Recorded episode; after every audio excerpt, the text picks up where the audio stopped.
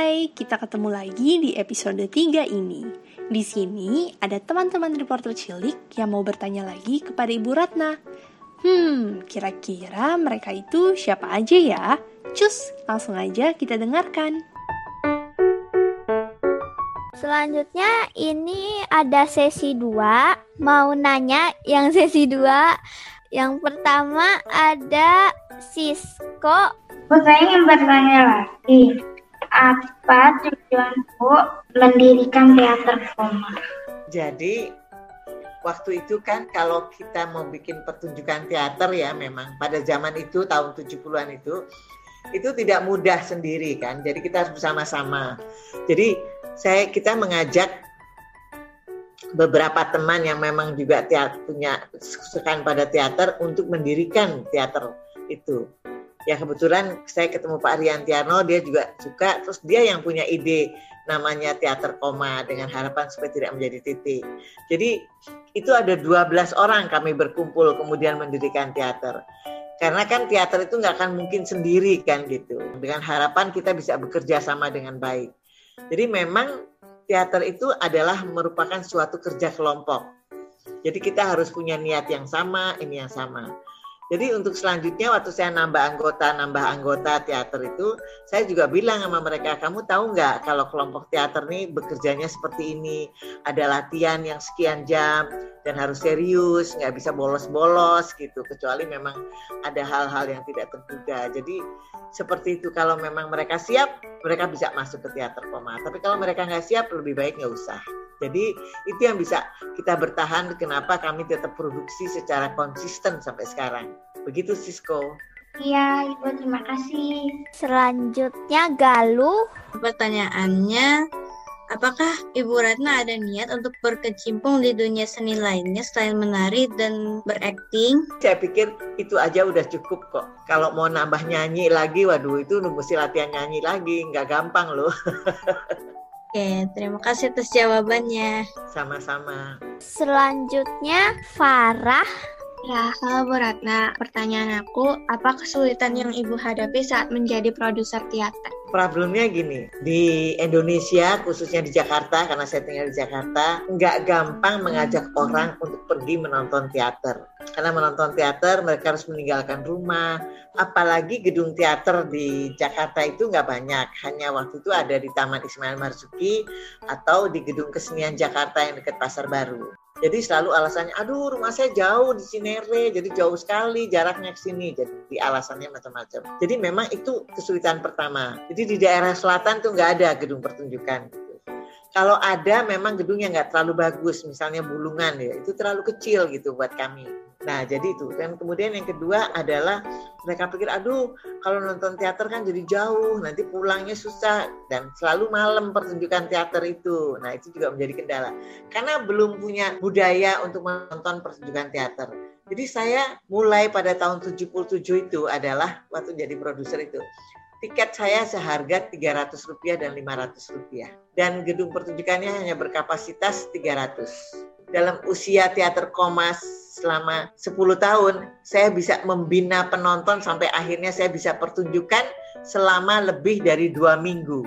14 hari lebih dan penontonnya ada tapi memang itu door to door berarti menghubungi orang-orang untuk bisa mengenal kita tuh. Saya datengin kantor saya datengin kampus-kampus untuk mengundang mereka datang jadi memang itu kerja keras. Lalu mencari sponsor untuk membantu mendanai sebuah pertunjukan juga tidak gampang. Dan sampai sekarang memang teater itu termasuk sebuah kerja yang tidak komersil kalau film udah masuk ke komersil, teater belum bisa karena memang belum terlalu banyak orang yang bisa mengapresiasi kerja teater. Kira-kira begitu. Jadi kalau dibilang sulit sampai sekarang sebetulnya tetap sulit. Baik, terima kasih atas jawabannya. Oke, terima kasih Farah. Selanjutnya Ursula. Menurut Ibu, apa peran yang susah didapatkan dan mengapa? Sebetulnya kalau kita bilang peran yang susah didapatkan karena ada persaingan di antara kita untuk mendapatkan itu kan. Di dalam sebuah kelompok kita anggotanya ada 20 lebih. Misalnya pemainnya cuma 10 orang, itu kan akan dipilih. Aduh kira-kira siapa yang dapat peran bagus itu gitu kan. belum tentu kita bisa dapat gitu. Jadi memang kita tidak selalu bisa mendapatkan peran yang kita inginkan karena ada sutradara yang menentukan siapa yang cocok. Lalu kemudian ada persaingannya, kan ada presentasinya untuk itu. Masing-masing harus mempresentasikan dirinya mampu apa tidak untuk menjadi peran itu. Nah, kalau Anda bilang peran apa yang sulit, ya memang waktu Anda masih kanak-kanak gitu, kadang-kadang kan suruh main jadi peran orang tua. Susah gitu. Jadi kalau teater anak-anak tuh kan memang akhirnya sering sekali anak masih anak menjadi bapak, menjadi ibu gitu. Menjadi sulit, jadi kalian harus mempelajari itu. Tapi kalau kita udah teater yang orang dewasa, sebaiknya kita bermain sesuai dengan ini. Kecuali kayak saya kalau jadi peran yang harus tua sekali gitu ya. Jadi kita misalnya waktu itu saya masih umur 40 harus jadi nenek-nenek 70 tahun. Nah, kita harus melatih olah tubuh seolah-olah kita nenek dan kemudian semua ya kerut, cara kita bicara, segala macam itu semua harus melalui sebuah proses.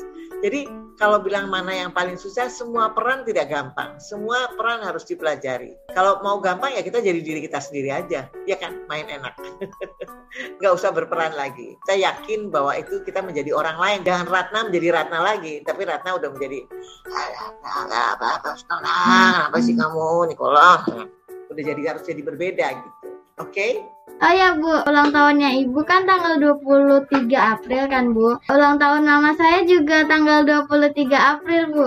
Ibu Ratna punya ulang tahun nanti ya. Kalau mama kamu ulang tahun, oh Ibu Ratna juga ulang tahun. iya, terima kasih ya Bu atas jawabannya tadi. Oke. Okay.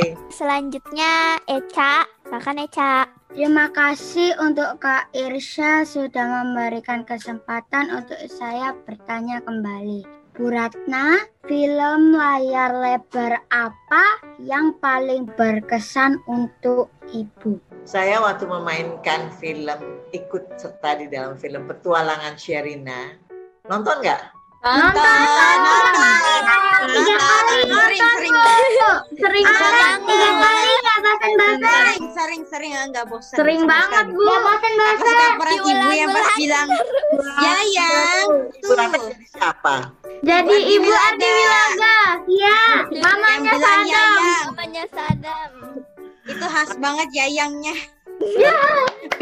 Yayang. Udah nunggu yang keduanya. Ada temen. Yayangnya udah menikah loh. iya. Iya. Serinanya juga. Uh, baru baru sih. Waktu itu mereka masih kelas 5 SD kayak kalian loh. gitu. Jadi waktu saya waktu itu memang nggak ada film anak-anak. Jadi waktu Mira Lesmana bilang mau bikin film anak-anak itu, saya kemudian ikut. Kemudian saya sama Didi Petet kan main jadi suami istri. Lalu saya lihat tuh Sherina tuh luar biasa pinternya dan selalu dia nggak pernah bisa diem gitu. Terus kita nih iseng nih lagi syuting nih ya, saya ngerjain dia. Saya bilang sama Didi, Didi, Didi, biarin tuh si Sherina tuh bercanda-bercanda terus, biarin aja. Biar nanti pas masuk dia salah nih, pasti telat dia nih, katanya gitu. Nah kita nungguin, kita ngeliatin nih Sherina nih, pas udah take action gitu ya. Karena kita memperhatikan Sherina biar salah, akhirnya kita berdua yang salah.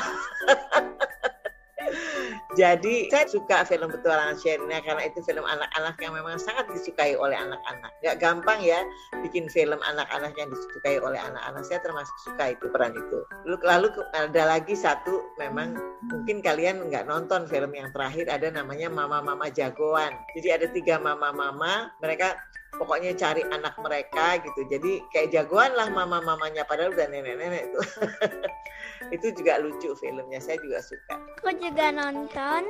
Aku juga pernah posternya di bioskop.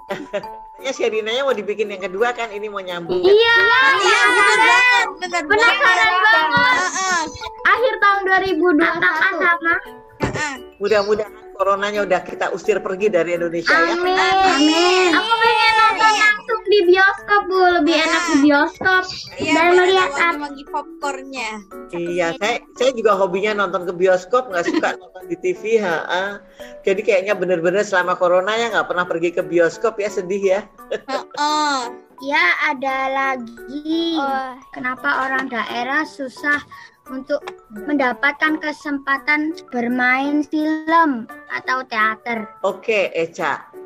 Karena mungkin hampir seluruh rumah produksi yang untuk film itu berlokasi di Jakarta. Jadi kalau dia akan syuting di Jakarta, dia pasti ngambil orang Jakarta ya sebuah biaya.